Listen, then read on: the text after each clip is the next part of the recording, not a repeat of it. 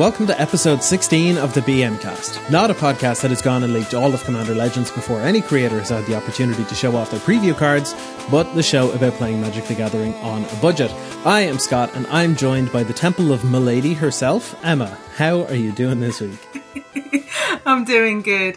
Um, I haven't done a huge amount actually. I've been watching a lot of modern, so I've been watching a lot of streams. Oh, Uh, in particular, Aspiring Spike, who's quite cool. Nice, so modern's really good at the moment because you can do lots of brewing and try different things and do really well with it. So I've just been watching all like the wacky brews that are going on at the moment. sweet.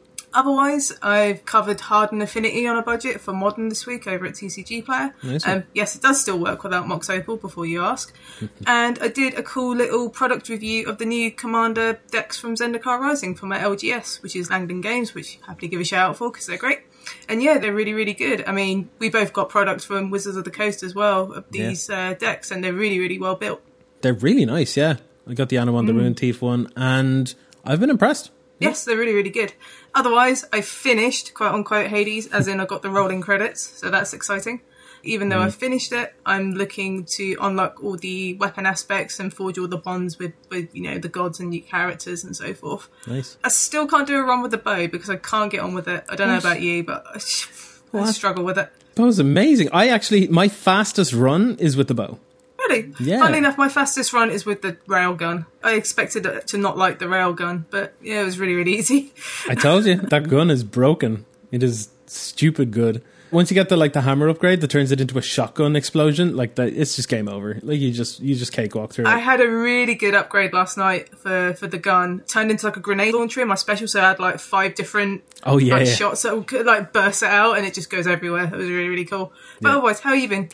You been up to? Well, I'm still playing Hades. I haven't gotten to the to the end credits just yet, but um, that's mostly because I've been dabbling with a couple of other games. Genshin Impact, like I was saying, the old uh, Breath of the Wild kind of clone, which is uh, a lot of fun. Um, it's kind of like anime Breath of the Wild, I suppose, is the best way of putting it. I've also been playing another game called Into the Breach. It's Okay. like a turn-based strategy roguelike, if that makes sense. So I know you know this game, but the old PS1 game, Front Mission 3, it was like a, a grid based, turn based strategy kind of thing. It's kind of like that. You start off right. with like, you know, dudes in mechs and they have to stop the alien invasion and stuff. And like, you have to go around these islands and save them and stuff. But when you die and lose the game, which you're inevitably going to do because it's pretty hard, you get to send one of your crew members back in time with their mech or whatever back to the start. So you keep a little bit of your upgrades as you go every time. Which That's is uh, which is kind of cool. So it's a little bit like the idea with Hades, where you get to keep some upgrades and that kind of thing. It's very very nice. Also, non magic related. Let's just get it out of the way first, I suppose. A lot of people don't know this, but I am a musician. I've been playing lots of different instruments for, I'd say, about 15 years at this point. I used to be a big metalhead. Now I'm mad into like video game music, like chiptune and 8 bit kind of stuff.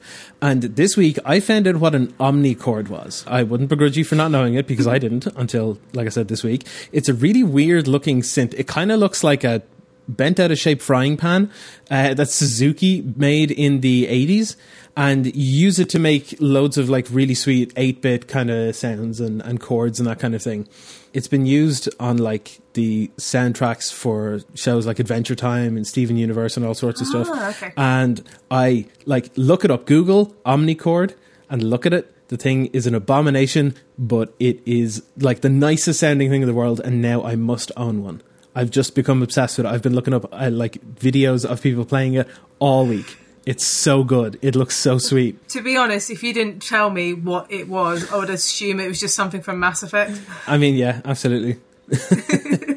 um, but magic wise, haven't been doing a whole lot. Well, I've been doing a lot with Commander. I have been looking into actually breaking down my Talrand Sky Summoner deck because it's really strong, it is impressive, and it's fun to play, but it's not fun to play against. So usually I'll only ever play one game with it. It will be over pretty quickly, and then all right, let's just take out another deck. So it never really gets good use. So I think I'm changing it up, and I'm actually thinking I have it here in my hand. Uh, Thryx the Sudden Storm.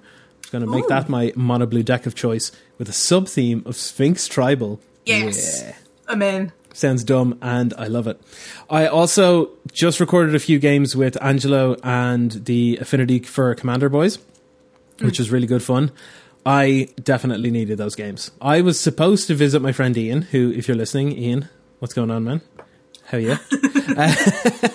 um, I was supposed to visit him this this weekend, but uh, instead of being able to get some actual paper games in, Ireland went into even further lockdown due to the incompetency of the general public in the face of coronavirus. So that was a thing. But thankfully, the webcam guys came through uh, with a few games, and that was enough to get the itch scratched just a little bit for now. So Still need to get a webcam so we can play some Pauper EDH. Soul Herd is like good to go. So my only webcam is the one in this laptop, and that is far from practical when it comes to webcam EDH. Spell Table does let you use your phone as a camera. Ooh, okay. While you use it's a beta feature, so it's not guaranteed to be perfect, but I've seen people use it to, to great effect. And Ooh. you can use it while then also looking at the rest of the game states and stuff on the laptop. So Ooh, I'll have to look into that. And then we can play some Pauper EDH. yeah, and I, I need to get my Chakram Slinger and Chakram Retriever deck finished. I've only got a few cards left to get, so Infinite Zoomies. If you enjoy the BM cast and would like to support them, you can become a patron for as little as $3. You'll get access to all of the notes and deck lists they use on the show, and their $7 tier gives you VIP access to the greatest budget resources of any Magic podcast. So what are you waiting for? Visit patreon.com forward slash budget magic cast to level up your game and get your stonks on.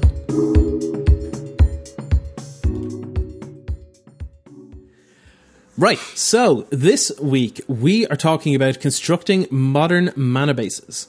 I'm a push for this episode this week, and rightly so, because if you want to get into modern and you want to play decks with it, you kind of need to make sure that you can cast your spells. Yes. Hear spells are pretty good. yeah. Before we jump into it, I do have a couple of rules. This is what I sort of follow when it comes to building mana bases, particularly on a budget. I've got four rules, and they're pretty simple, pretty straightforward. The first one is a phrase that you should always remember, and that is medium cards you can always cast are infinitely better than good cards you can't. That is to say, you are better off putting some of your money for your overall deck budget, put a reasonable amount of it into your mana base. You can spend loads of money on all of the really good non land cards in the deck, but if you're running mostly basics and tap lands, you're just going to die before you get to cast all your sweet cards. I would say roughly like 40 to 50% of your, your budget cost generally into a mana base is kind of how I run it.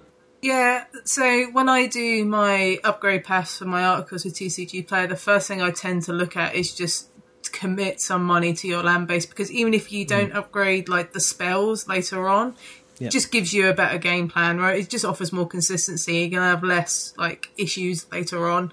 Also, with with land bases in modern, they transfer into other decks, so Yeah. even if they do cost a little bit of money, you're gonna get that usage in various other archetypes. That's it. Then the second rule is build to your curve. So if you don't have many like turn one plays, for example, you can play a couple of like scry lands or creature lands or something, you know, if you're a slower deck. Similarly, you know, if you've got say like one single black card in your entire deck and it's a late game piece, you only need to have a few sources in the deck. Uh, you might not even have to run a basic for it. Just make sure that you can eventually cast it, but you don't need to spend too much on making sure that you can get a bunch of jewels to be able to splash that one card, that kind of thing.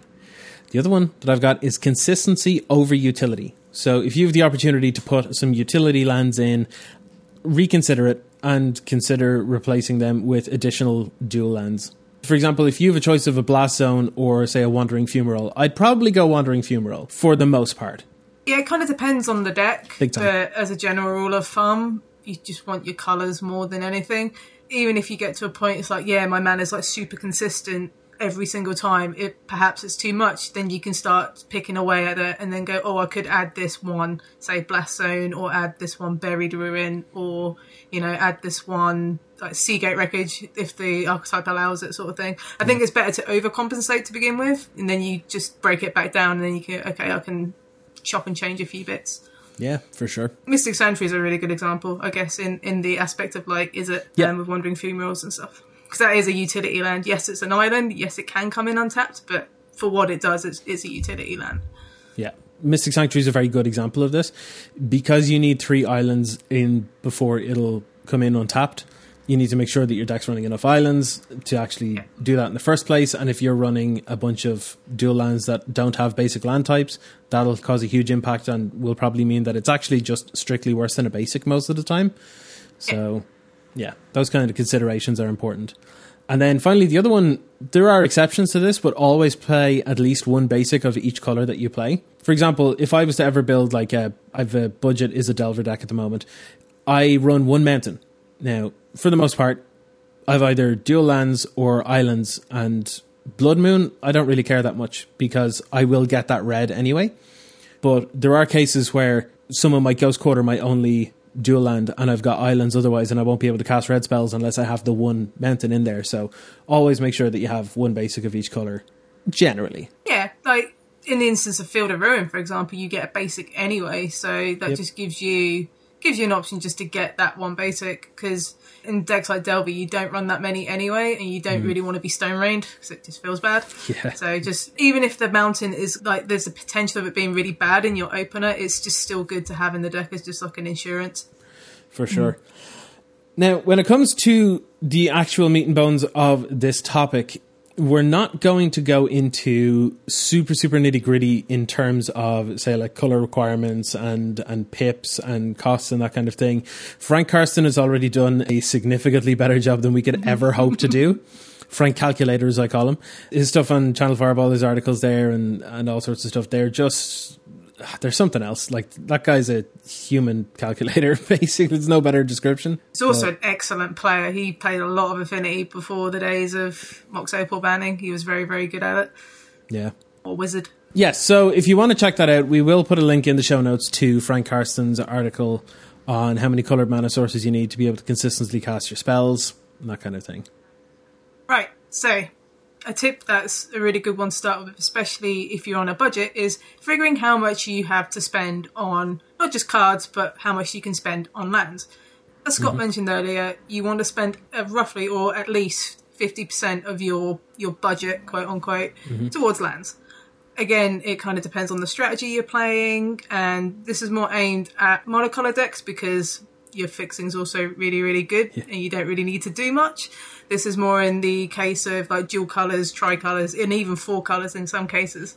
Hmm. It's important just to like figure out how much you can spend either like weekly or monthly on cards, and just slice that in half and just go, "Yep, I'm going to use this half to buy lands, whether that be shock lands, pain lands, any kind of lands." Because they are the bread and butter of Magic, and you can't play spells without good lands. That's it. And yeah, so that's just the best way to do it. And I recommend looking at something like Goldfish just to get a rough idea of prices. As we mm. mentioned before, Goldfish tend to be a little higher on their prices, so that gives you like the maximum you can spend on it, and then you might have a little bit of change left to pick up something else for your land base. Absolutely. One thing which is crazy is a lot of the time when I build budget decks, I find that just naturally 50%, 60% sometimes even go into the mana base because in my head for modern, for dual color decks, the minimum that you should have in say like faster aggressive decks, which we'll get into more detail with later, is like four fast lands and four shock lands. Once you do that, you're already like for building that hundred dollar Delver deck I was talking about earlier. It was four Steam Vents and four Spirebluff Canal, and hmm. already I was at like eighty dollars or something. And then yeah, it's crazy. now, to be fair, the rest of the deck was like it was like a dollar for four delvers, and that you know like opts and and those kind of things and lightning bolts. Like they're not expensive cards, so they sort of fill out mm. themselves nicely. But that's kind of the way it's always been with delver decks in general, both in modern and even in legacy. Is like all of the cost of it is just in the mana base. For, for Delver, it's just built on commons and uncommons, and then Yeah. you, your money's just in the land base, and maybe like a brazen borrower or two. Yeah. Another thing that I would generally recommend, pretty much no matter what archetype you're playing, is to try and maximize the number of untapped duels that you can afford. So, like that, if you can afford, say, like the forty or fifty dollars or whatever for a playset of Shocklands, fantastic. But if they're the only things that you can afford, is just that one playset, don't get them. Instead, get four pathways and four pain lands and maybe like two check lands or something like that. Get get as many untapped duels as you can afford for the amount that you've got. Because sure, the four shocks are going to be great, but then you're going to have a bunch of basics or a bunch of tap lands. And the times when you don't draw those four shock lands, you're going to feel it. You'll you'll be able to tell the difference in consistency. I agree. So when it comes to budget, I think it's always good to focus on buying more cards rather than like we've gone over it before like the one super expensive card. So yes, you can mm. buy four shock lands, fantastic, but it's not really going to make much of a difference. So even though you might have to buy more lands later on, which can cost more money, you're saving a lot of grief and ultimately you're going to have a better play experience because you've got like 12 dual lands as opposed to the four really good ones. As long as you evaluate quantity versus quality, mm-hmm. I think you'll be fine. Little tip actually, when it comes to the dreaded fetch lands, right? So fetch lands obviously no nos, generally speaking, for budget. But what I do for my mana bases in modern, I tend not to include fetch lands by default because they're way too expensive and I pretty much only play budget. Is look at a pioneer equivalent mana base Yeah. and basically use that instead because it's good. It's still good. Like you'll still have the odd time where like, oh, I can't fetch up exact perfect mana, but Magic's more fun when there's difficulty in doing these things. You know, it's why hmm. Omnath and stuff have been huge problems because it's all too easy to turn it into a zero mana four four that you know gives you cards and all sorts of stuff. The mana bases, the more complex they become, the harder it should be, not the easier, and that's what Fetchlands have been doing. So Yeah. the the Pioneer mana bases are perfectly fine to port directly into Modern if you want to save a bunch of money. Agreed. Yeah, I'd definitely go with that. Um, and even in some cases, you can make some room. So, because the Pioneer land bases aren't complete per se, so Yeah. we don't have the allied color of Painlands, nor do we have the allied color of Fastlands, if I'm correct. Yep. So you can kind of tinker with it a little bit here and there, but as a general rule of thumb, yeah, uh, that's a really good shout. Pioneer land bases are pretty solid anyway, because you have shocks, you have check lands, all sorts. Yep. So another good tip is uh, creature lands are reasonable, but only as like a one or a two of as a way to close out the game, depending on what you're playing. So hmm. I would tend to run a couple of creature lands in, say, like a control deck or a mid-range deck because you are a lot slower and you can afford to play a turn one Celestial Colonnade, and it's not going to impede you because you're a control deck. You you're a Lango deck Yeah. in like aggro or combo, it's probably not as good because you want your lands to either come untapped or do something when they come in. So for combo, you'd want something like a scry land so you can filter your draws, so you, you can draw into your combo sooner. Um, And aggro tap lands are just generally quite bad because you care about curving out and having you know one two three curve and punch. Yeah. But in modern, if you're looking to build like a budget mid-range deck or a budget control deck, you could probably get away with three, to be honest, like two to three Yeah. creature lands. It's just a way to close out the game, and you know, more copies are probably better because you have stuff like Ghost Quarter and Field of Ruin prevalent in the format. Yes. Also, if you are in two colors, for example, and you're not too heavy on your requirements for like, so you don't have too many double pips of either color, then something like Field of Ruin can actually be a nice little way to fix while also disrupting. It's definitely not suitable for the faster decks, you know, like aggressive decks or burn or anything like that. But if you have like a mid range deck, throw in a few Field of Ruin to be able to maybe, you know, something like knock Tron off a turn or something, or It's great against Field of the Dead at the moment, yes, very, very good against Field of the Dead. which is a big problem. Yeah, yeah, it's a, it's definitely a thing, um, and I wouldn't be surprised if eventually it went with uh, with the likes of Astrolabe and stuff. Eventually, Agreed. I think it's going to take a few more people to realize exactly how ridiculous that card is. But mm. yeah, it is a nice little utility, and I think personally, and I know a lot of people that I've mentioned this to before have agreed with me that I think Field of Ruin is the perfect non-basic hate utility land.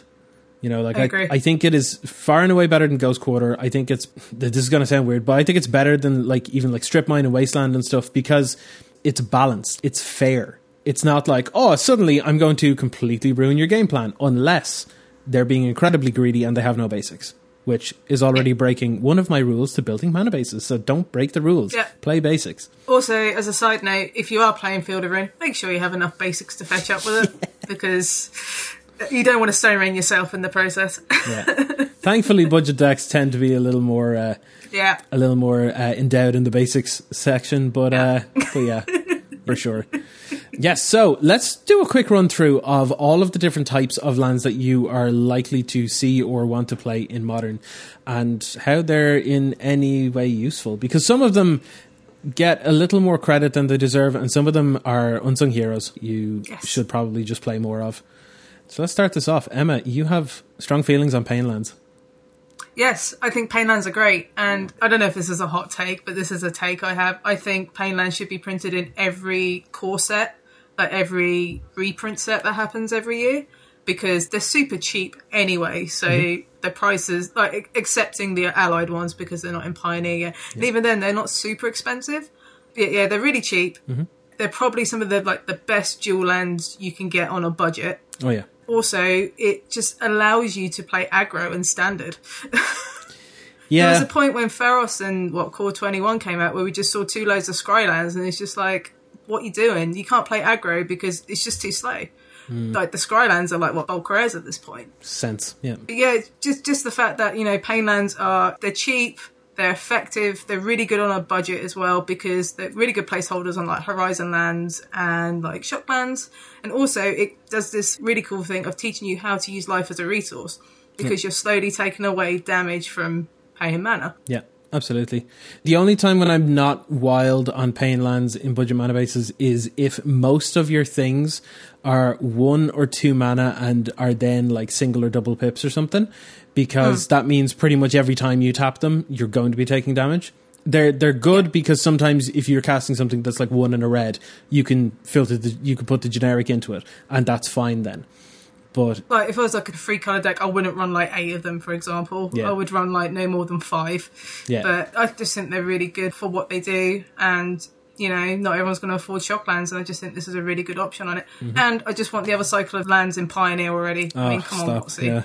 I know Pioneer's dead, so come on. It's not dead. It's just full of piles at the moment, and uh, that's dead to me, I guess. Yeah, okay. It reminds me of the the Simpsons episode where Milhouse just shouts, you know, "Stop hitting him! He's already dead," and that's what Pioneer kind of feels like at the moment. Yeah, yeah, for sure. It definitely doesn't help that we can't do it in paper, but yeah, yeah, sad times. Hopefully, it'll come back. I hope so. I want Phoenix to be playable at least somewhere. Uh, next up, we've got Checklands. So Checklands, for the most part, don't see any play in modern like at all. Sometimes you see like a single glacial fortress in blue white control. Sometimes. And even then, it's like a prairie stream. It, it kind of changes. I think it's just like the flavour of the month for Blue White Control. Yeah, but honestly, like if you have enough basic land typings in in your mana base, and by that I generally mean if like sixty percent of your mana base has a basic land typing in it, like if they're shock lands or the battle lands or that kind of thing, then check lands are, are perfectly fine to run. Hmm. In two color decks, I could run up to three. It really depends on how the rest of the mana base is built, but yeah, they're they're perfectly acceptable. yeah, I think they are close to the perfect kind of land in Magic. You know, you've mm-hmm. got stuff like dual lands and so forth, but I think this is the closest to like one of the best lands you can get because like the criteria of having a basic or a land with another land type is so much easier than paying two life. Yeah. I think these are severely underrated. Yeah, I think I think these should be viewed as really well balanced, like you said, in the same way the Field of Ruin is really well balanced for the non-basic hate, like we said, for sure. Yeah, absolutely. Check lands are great. Some of my favorite standard mana base is Check Shock. They're just Yes. oh, it's just it's beautiful. It's nice. It's smooth. Check lands will nearly always come in untapped. The shock lands, you have that little bit of like play with the life resource kind of thing and it's it's enough duels to be able to make like three colors work, but not make it super buttery smooth perfect because Yeah. I, I just don't like perfect mana bases. It just like to be able to make sure that you are playing with the right colors and stuff on time. That's like a mini game in and of itself to me. Mm. I like having to try and figure it out both in the deck construction stage and actually in terms of sequencing and keeps in my hand and that kind of stuff Yes. like I actually would not want to have like OG duels in like any format, pretty much for that reason. Yeah, it kind of reminds me. We talked about it before we recorded. Was uh, back in Khans of the Tarkir standard where we had fetch lands, and then you had you didn't have shock lands, but you had the Tango lands, which had the the land typing, so you could fetch them off it. You could fetch basics off it, and it was just very, very, very good and smooth. that standard format was also really expensive because everyone just played four color piles, and you know had like perfect mana, and it was just. Like it was interesting to watch, but it just felt like I was watching modern and not standard. If that makes sense because Yeah. it just felt too felt too smooth. Awful lot of shuffling too. Yes, yeah, I agree. Check lands are great, and they should you should probably be playing them more. To be honest, Yep. Another thing that should probably see more play is pathway lands. Yes, I really, really surprised they are not play. Like I haven't really looked at Pioneer a lot, but I feel like these are going to be really good when we can play Paper Magic again and when we can play Pioneer again. They're so good. Like I know that some people are looking at them and being like, "Oh, they'll only tap for one color," and yeah, but you have the choice when you play it. And like I said, the mini game of sequencing how you play your lands and what lands you put in and stuff. These are an excellent little piece to the puzzle to be able to play. Also, they're really cheap at the moment. so cheap. outside of the Dimir one because the mm. Dimir one's seen a lot of play in standard because of rogues. Also, another point I made before we recorded is that I suspect the Gruul and Dimir ones to be the most expensive just for. Pioneer hmm. purely because we don't have the Pain lands in those colours quite yet. So a lot of things that were holding Gruul back in Pioneer was just the mana base because you had to run like temples and game trails and they were just terrible. And now you've got this pathway land that kind of replaces that. It makes it far more consistent. You can play your turn one elves quite easily. And yeah, I, I suspect that price will increase once Pioneer becomes more prevalent again. So if you want to pick some up, now might be a good time to do so. Absolutely. Bit of stonks for you there. Bit of stonks. Yes, then also fast lands. Now, when we say fast lands, there are two sets of fast lands, I suppose, part of the same cycle, but two sets. One is the Kaladesh ones, they're the budget ones because they were most recently printed. And then there's the Mirrodin ones, which haven't been reprinted in forever and cost like 20 plus dollars each. A lot. Yeah, don't, don't bother with those ones if at all possible. But any of the Kaladesh ones, they're like some of them are as low as like two dollars, and some of them Yeah, are a little more really good. expensive. Like Spirebluff Canals, I know are like seven or eight dollars each thereabouts. Yeah, traditionally when we look at land cycles, the Izzet one is usually the most expensive one. this is the default. Yeah, because they're just the best ones. Like, let's be honest. but yeah, they're they're pretty good. I wouldn't be putting them into control decks and stuff, and I would be minimizing their use in mid range decks. But if you're a nice little fast deck or a little combo deck or something that wants to be able to play their spells as quickly as possible, I would throw as many of these in as I could. Yes, they're really, really good. Uh, I will make a short note that with the Zendikar expeditions, the Zendikar Mm-hmm. Rising ones, they did reprint the older Fastlands in there. Oh, yes. Some of them are coming up a little bit cheaper than the original printing. Granted, it might be a bit more expensive outside of budget realms, but if you're interested in picking some up and you don't care about the border or the art, it might be a good opportunity to like just keep an eye on prices because you might be able to get a good deal. Absolutely. Now, the other one that is very, very important, probably the most important, I would say, Shocklands. So, Yes. Shocklands are really good for a number of reasons. Um, they can come in untapped basically any time at the cost of the two life, which is great. Now, like I said earlier, if these are the only ones that you can afford to buy, then don't buy them. Instead, buy a bunch of others so that you can, you know, increase your spread of dual lands and stuff. But if you can't afford these, you will be able to transfer these from any deck of the color pair that you've chosen. So, say, like if you choose breeding pools, they will go in any deck that run blue and green because unlike the fast lands or the check lands or whichever, they will always have a good spot to go in. Like they're just such easy includes. Yes. They are pricey though. They are pricey, uh, agreed. So you can play them pretty much in any archetype in modern, which is huge, which is why they're so expensive. Yeah. And you just have this freedom to either just play it tapped on turn one or play it untapped and play play a creature or, or do something. Yeah. I expect these just to keep going up and up just because of their usage Yeah. of mostly modern and to an extent pioneer. But yeah, if you can just manage to get like a set of each shockland, you're pretty much sorted for a very long time. Granted, that's expensive, but focus on the colours that your deck's in and then kind of take it from there. Yep. That's it. Next up, we've already talked a little bit about one of my favorite ones, Wandering Fumarole, and that is the creature lands. So, again, if you're like a mid range or a control deck, just throw a few in. They're great. Yeah. Particularly control decks because you're not always playing on curve. You know, sometimes you're just going to be holding up a two mana counter spell, and then on turn three, you're hmm. going to be doing the same thing. So you may as well play a top land that will later do something else, and that kind of thing. So they're handy includes. One thing to keep an eye out from a deck building perspective is just check the cost of animating that land and make sure you have the right mana to activate it within your land base. Mm-hmm. Yep. One that I think doesn't actually get enough praise as a budget land is some people call them tango lands. I call them battle lands. The ones from Battle for mm. Zendikar, where they have two types on them, the two basic land types, and they enter tapped unless you control two or more basics. That's pretty decent. Again, budget decks are going to be running a reasonable amount of basics anyway, so it kind of leans into the budget mana based deck construction anyway. So a couple of these are are pretty alright, to be honest. Yeah, I think they're really good. They're kind of like reverse fastlands. Yeah, I wouldn't run no more than say like two, but they're just really nice to have in the late game. Yep, that's it. I ran two in Blue White Soul Herder. Mm, nice. And also, we haven't had the other cycle of those either. Come to think of it, No. I was kind of surprised we didn't get them in Zendikar Rising, to be honest. But Yeah. I'm glad we got the Pathway lands instead, but yeah. Same, agreed. So next is a cycle that I'm actually pretty big on, which is the filter lands, which are a set of lands set from back in Lorwyn block. Mm-hmm. They've been reprinted a bunch, where you can tap a mana of any colour and then you get to filter into that colour pairing. So you can filter into, say, if you had a Boros land, you can filter into white, red, mm-hmm. hybrid colours, and so forth.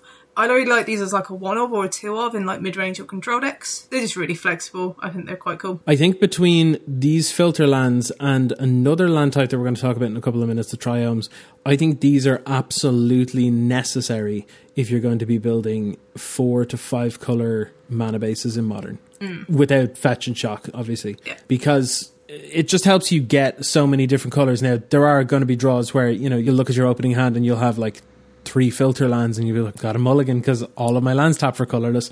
But that's okay. Sometimes you'll have to take that because you're well, you're trying to build a four or five color mana base on a budget. Yeah. You know, you got to take your beats. You know, roll with the punches. But like, if you want to be able to say like cast Niv Mizzet on turn four or five or whatever reliably, you're going to use like filter lands and triomes and stuff to be able to make that happen. Now, I take my hat off to you if that's what you're trying to do on a budget, but but and uh, if you have got some sort of budget deck list, I would love to see it. But that's sort of the number one place I would say that I would see them. Another one is if you have something with very heavy requirements of both colors. Say if you're a two color deck, like Blue Moon tends to run one or two of the Cascade Bluffs because you hmm. need to have like double blue or triple blue for say like Archmage's Charm, but then also have triple red for like Kiki Jiki or whatever else you're doing. So they're very situational, but when they're needed, they're really good. Yeah, that's why you don't want any more than like two. Yeah. So next we have is Horizon Lands, which are the land cycle from Modern Horizons, and previously to that it was a Horizon Canopy. So you pay life for a mana of any colour, and you can sacrifice it to draw a card. These aren't really budget just because they have the word draw a card on them, hmm. but eventually they are really, really good to pick up. It just gives you the option just to have an untapped mana source and just pay one life and kind of do your plan. Often these are quite good in like tempo and aggressive strategies because Yeah. the fixing and the fact it's untapped is super important. And a lot of the time your land count is super low, so there will come a point where you aggressively crack these two draw cards just to keep the aggression going. Absolutely. They're really, really nice. And you'll often see them in even monocolor decks, just as ways to Yes. be able to like draw through whenever you need to find more Yeah, gas so in my mono white taxes list, I run for silent clearing just so I can draw a card. Mm-hmm. I don't run any black. You know, once I've unloaded my hand of threats, I'm like, okay, cool, I can just keep it going. That's it. And then we mentioned them with the filter lands there a second ago, the triomes. Generally speaking, I would. My opinion on these ones is a little bit different in that unless you are, like I said, trying to run a bajillion colors, or you're running fetch lands, which if you're on a budget you're not, then I would generally try to avoid these. They're just not great. But like, if you add like say four triomes to your deck, you're going to be playing off curve way more often than you think with four guaranteed tap lands. Yeah. And then you have that other little mini game that I personally don't like, which is like, am I going to play this land now and play off curve so that I can play later better, or am I going to play on curve now and then off curve later, or am I going to hold this land and hope to draw another one and then cycle this, or like none of the options there are going to be good, pretty much at all. It's fine you can get away with it in standard and maybe pioneer sometimes.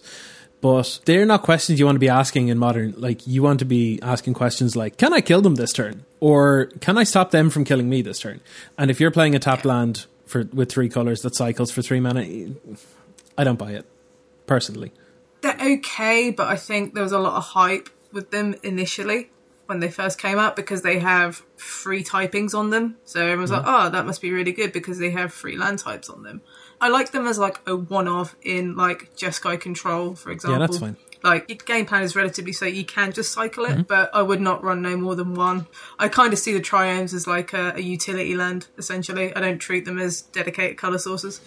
Yeah, And the thing is, the power of them in modern is with fetch lands because a lot of decks that run them are running them because they are running, say, like, you know, four color Uro piles. They're not doing anything else on turn one, so they can just fetch a Triome and then have basically perfect mana from turn one. I believe Sultai mid range control and Pioneer mm. runs like one of the triomes still then. There's no fetch lands in that format as well, so that, that kind of gives you an idea of how clunky they can be. That even, yeah, even the slow, clunky decks don't want to play all of them. Yeah, this is it. Yeah, so we have general suggestions or baselines when it comes to general archetypes. So, for example, with control, some of the best ones to run creature lands, sometimes triomes, uh, the tango lands and shock lands. They're all generally sort of the best ones that you could fit into a control deck. Like, you definitely don't want to be adding like fast lands or say like pain lands where they'll keep hurting you every time you want to do something and you're desperately trying to stabilize and stay alive. You know, Yep, and when it comes to mid range, you're looking at something similar. So you're looking at shock lands, which are the best you can get, and then following that, you're looking at check lands, uh, the creature man lands, and then you're looking at the filter lands. The further you go down that list, the less copies you want. So you'd probably Yeah. want like two creature lands, two filter lands. I'd be comfortable running a set of check lands if I didn't, if I just ran basics, for example, if I didn't have the shock lands as well. But if I had both, I would probably just run a set of each, just because they're really good. Yeah, yeah, absolutely. And then when it comes to aggro decks, you just want everything to come in untapped. So it's shock lands, fast lands, pain lands, and the pathways. If your mana base is mostly comprised of some combination of these, you're probably fine. yeah. If you're low on the pain lands, fast lands, and pathways, you can add like maybe one or two checks, but I would be very, very sure that like in that kind of scenario, I'd want at least say like 80% of my mana base to already have basic land typings before running my first check. Yeah, I'd probably run like two check lands tops. Yeah. If it's in your opener, it's just not great, and it's Yeah. just like, oh, okay. hmm. Guess I can't kill my opponent this turn. Then you know it's a bit awkward when you're an aggressor. Um, and when it comes to combo strategies, it kind of depends on the kind of deck you're playing because there's different kinds of combo and there's different decks that want different kinds of mana base. So take Nauseam for example. They are happy to run stuff like the Temple Lands because the scrying is really important to find ad nauseam. Mm-hmm. When it comes to Storm, you kind of want untapped sources. So for Storm, you'd want stuff like the Fast Lands and the Pain Lands, particularly. And it, and in ad nauseam, you would want say like the Scry Lands, and a lot of them run like the Rainbow Lands, so stuff like Gemstone Mine, for example Yeah. kind of depends on the goal of the combo deck. Like you need to evaluate that, and if you are playing combo on a budget, it the, like getting a budget land base might be quite difficult because it will really hinder your game plan. I agree. Yeah, it's as the resident combo player here. There's no way in hell I would run a single top land or scryland or whatever, for example, in Storm, like you said. But it is a perfect example between like Storm and Ad Nauseam because Ad Nauseam runs temples to make sure that they can filter through without overloading the deck with cantrips and stuff. Like it does have the you know the sleight of hands and the serum visions, but it doesn't then run you know opts and thought scours and all sorts of stuff. Like it would rather just run the the couple of things because it often spends a bunch of turns doing absolutely nothing, and then mm. it just goes off. You know, so yeah, Yeah. it's definitely very deck dependent. Now, I believe, if I'm not mistaken, it, the world is a weird place sometimes, right? The world is a very weird place sometimes. And sometimes I have to rant about it. But sometimes the world is so weird that I don't rant, but instead Emma does. Yeah, What's that about? I have requested ranting rights this week. Granted. Uh, well, because we're on the theme of lands, I figured I'd bring up the fact that you know Cavern of Souls is horrifically expensive, and no one can play tribal decks in modern. Yeah. you know, what's up with that? I would say this uh, rant would be uncountable, but I don't own a Cavern of because they're so expensive, so I'm just going to say it anyway. If you're familiar with modern, tribal decks are quite a popular thing. So we have stuff like humans, you have stuff like spirits, you even got stuff like slivers on the loose end of the spectrum. And tribal's quite a popular theme in Magic in general. A lot of us played tribal decks as we first started. It was a really good entry level to the game from a casual perspective. Looking on Goldfish, the, the price of a Cavern of Souls is $70 at the moment. Jesus. And the worst part is you can't really run one in a tribal deck, you'd want to run four. So multiply that price by four. So that's $280. Yeah. It is a horrific amount of money for quite a basic thing when it comes to magic. It's quite a fundamental thing, just, you know, having uncountable stuff. It's been it's been in the game for years. Mm-hmm. What I think it's doing is just pushing players away from enjoying a very popular and well loved aspect of the game. It's harming how people want to play the game. And while reprinting fetch lands is something that should happen. Don't get me wrong. Mm-hmm. Like they should be reprinted into the ground. Why can't Cavern of Souls be reprinted into the ground too? It got upshifted to Mythic in Modern Masters 17. Upshifted. It was once a rare. That's What is going on? like I mean, like I, I literally can't complain with anything that you're saying here. Like I agree wholeheartedly. Yeah. If anything, I know like Modern Horizons 2 is like designed and sorted at this point. I just hope there is a printing of Cavern of Souls at rare to go along with those fetch lands because it's getting to the point where no one can really play tribal. Hmm. And it must suck it wanting to play humans, but you can't because your metagame's full of control decks. yeah. Because you just can't afford a Cavern of Souls. Like how how unfortunate is that for you? Like it's it's not fair. What do you have to say to the people that suggest using unclaimed territory as a budget alternative? Well, the thing is, you run both alongside each other. you, you don't like. Yes, it's a placeholder, but you need to replace the unclaimed territory as well. What do you run? Mana Confluence, which is like thirty dollars at the moment because thanks Pioneer. like, you get my point. Oh, I, I do absolutely. I do one hundred percent. I've made the argument before about this, and I've been met with just run unclaimed territory. I'm like, I don't think you have ever played Like, the format. Take, take, humans for example. It runs Ancient Ziggurat, which is not that great. Come Mm-hmm. on, but it works in the deck. And then you have unclaimed territory. You should have Cavern of Souls, but you can't because it's three hundred dollars for a playset. For a card that just says uncounterable on it, it's it's ridiculous. yep, yep. Rant over. You could you could always play those. Uh, is it the Lorwyn tribal dual lands? Yeah, they're they're not great though. They're really not. I mean, Merfolk Merfolk plays the blue white one. That kind of tells you how good they are. Just got to get that little Merfolk jab in, yeah. Always. All right. So if you've gotten it out of your system, Emma, we're gonna yes. we're gonna take ourselves over to some Q and A.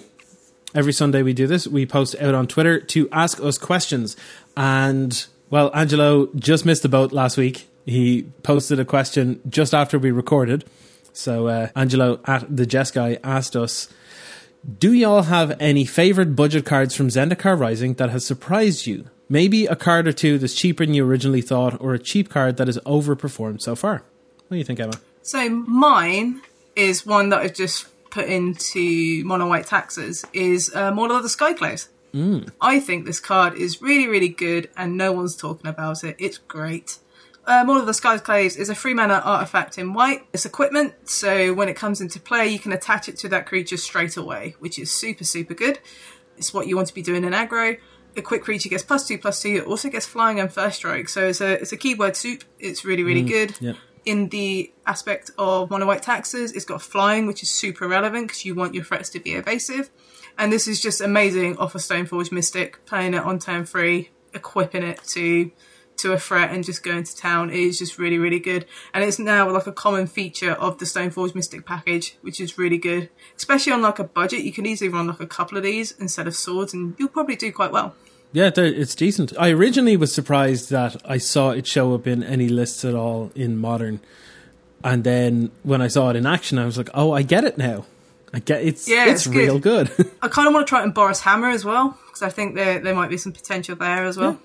Absolutely, yeah. How about you? I had a little bit of a look through when I saw this question at first. So I have done two top threes. I've done for constructed formats in general and then also for Commander because I've been getting a lot more into Commander. Angelo's primarily a hmm. Commander player as well. So, but what I did was I didn't include any rares or mythics. I'm just talking about commons and uncommons that have really impressed me so far. So for Commander, the top three are Sejiri Shelter. It's a tapped plains basically on the back with instant speed protection. That's really, really good. I've put it into Tashar. It mm. has performed beautifully. It's so cheap. It's so good. There's not much more to say about it. Same with Malakir Rebirth. It's basically the same thing, except you pay two life and it doesn't give protection, but rather when something dies, it comes back, which a lot of things in black have dies or ETB triggers. So if anything, it's better. And then hmm. also Bala Ged Recovery, the regrowth with the land on the card. back. That's just like I know people were expecting Amazing. it to be good, but it's so good. It is It's just so clean. I think it's an incredibly well designed card, and like this is coming from the person that doesn't own a green deck yet. So like, it's I'm saying it's very very good. In constructed, a couple of things in particular have really really shone for me. Silundi Vision, the Dig 6 Impulse for instants and sorceries with the land on the back, that has been incredible. I've been playing it in Twiddlestorm as a 2 of in place of two lands. But it's been working really, really well because when you're going off, the one thing that can happen with that deck is you can brick by drawing too many lands. And now I'm drawing Silundi hmm. Visions instead. And I'm digging to find my Yeah. next piece to keep going. So that's been really, really good. Spikefield Hazard, I've been putting in everywhere. And it's been It's killing good. all sorts of stuff from young pyromancers to lotus cobras to bobs to noble hierarchs you name it. It's been killing so many things. It's great. And then blood chief's thirst. I was not expecting That's blood chief's thirst to be good enough for modern but i put four of them in. I replaced a lot of my fatal pushes in my eight rack deck. And oh my god being able to kill a Wrenn and Six for one mana is insane. And then later on it's just kill something like no matter what it is. I'm all on board for it. It is 100% it is the real deal. Pick up your copies Hmm. now because you'll probably use them at some point Yes, I've seen it in uh, Dimir Mill as well. A couple of blood chief's thirst in the mainboard instead of Fatal Push. It's just like, wow, okay, this is actually really good. Oh, yeah. I should pick some up at some point. Actually, Yeah. To think of it. i would say particularly budget wise it's definitely better than fatal push and the reason i say that is because Yeah. you don't have fetch lands to turn on revolt that easily and this hits planeswalkers so Yeah. like the only downside is that it costs more to hit higher than 2 cmc but that's not that big of a deal and it's sorcery speed but it's one mana so like whatever it's fine but yeah then at Pulicon, I'm sorry if I got that wrong. I'm terrible at pronunciation. They have two questions. First one is Do you think the price of Skyclave Apparition will be going down after the second wave of prints, or is the force too strong with this one? What do you think? So it's a tough question, just given the whole climate and distribution and so forth. Hmm. Honestly, my gut instinct is that it's just only going to go up because people have clocked on how good this card is. Yep. It is probably one of the best cards in the set, and it's not close. Even extending to Legacy, it won a flight on the Eternal Weekend yesterday. Mono White Death and Taxes won mm. with three Skyclave apparitions in them. And if it's making waves in Legacy, that kind of tells you how good it is Yep. to be honest, if you're after a set for whatever reason, I'd just pick them up now because they're probably just going to go up and up because they will see playing standard, they'll see playing pioneer and modern and legacy. And given just how things are awkward with COVID and distribution and so forth, it's just going to rocket that price up. So I would just bite the bullet because you're probably saving money. Yeah. I admit I was lucky to pick them up. I picked mine up at like four euros each just before everyone kind of clocked on. But yeah, I would just find the retailer that sells them the cheapest and just take the hit because you're going to play these a lot and because they go in every white deck and every tribal deck at this point.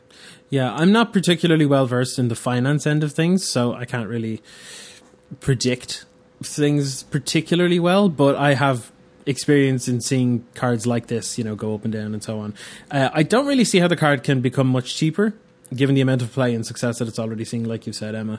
Um, Yeah. I do expect it to sort of end up probably around the $5 mark and sort of retain that for a while and then probably go back up after, you know, a long time has passed and reprints don't happen. I think this could comfortably be a £10 rare, You reckon? even outside of standard. Yeah. Hmm.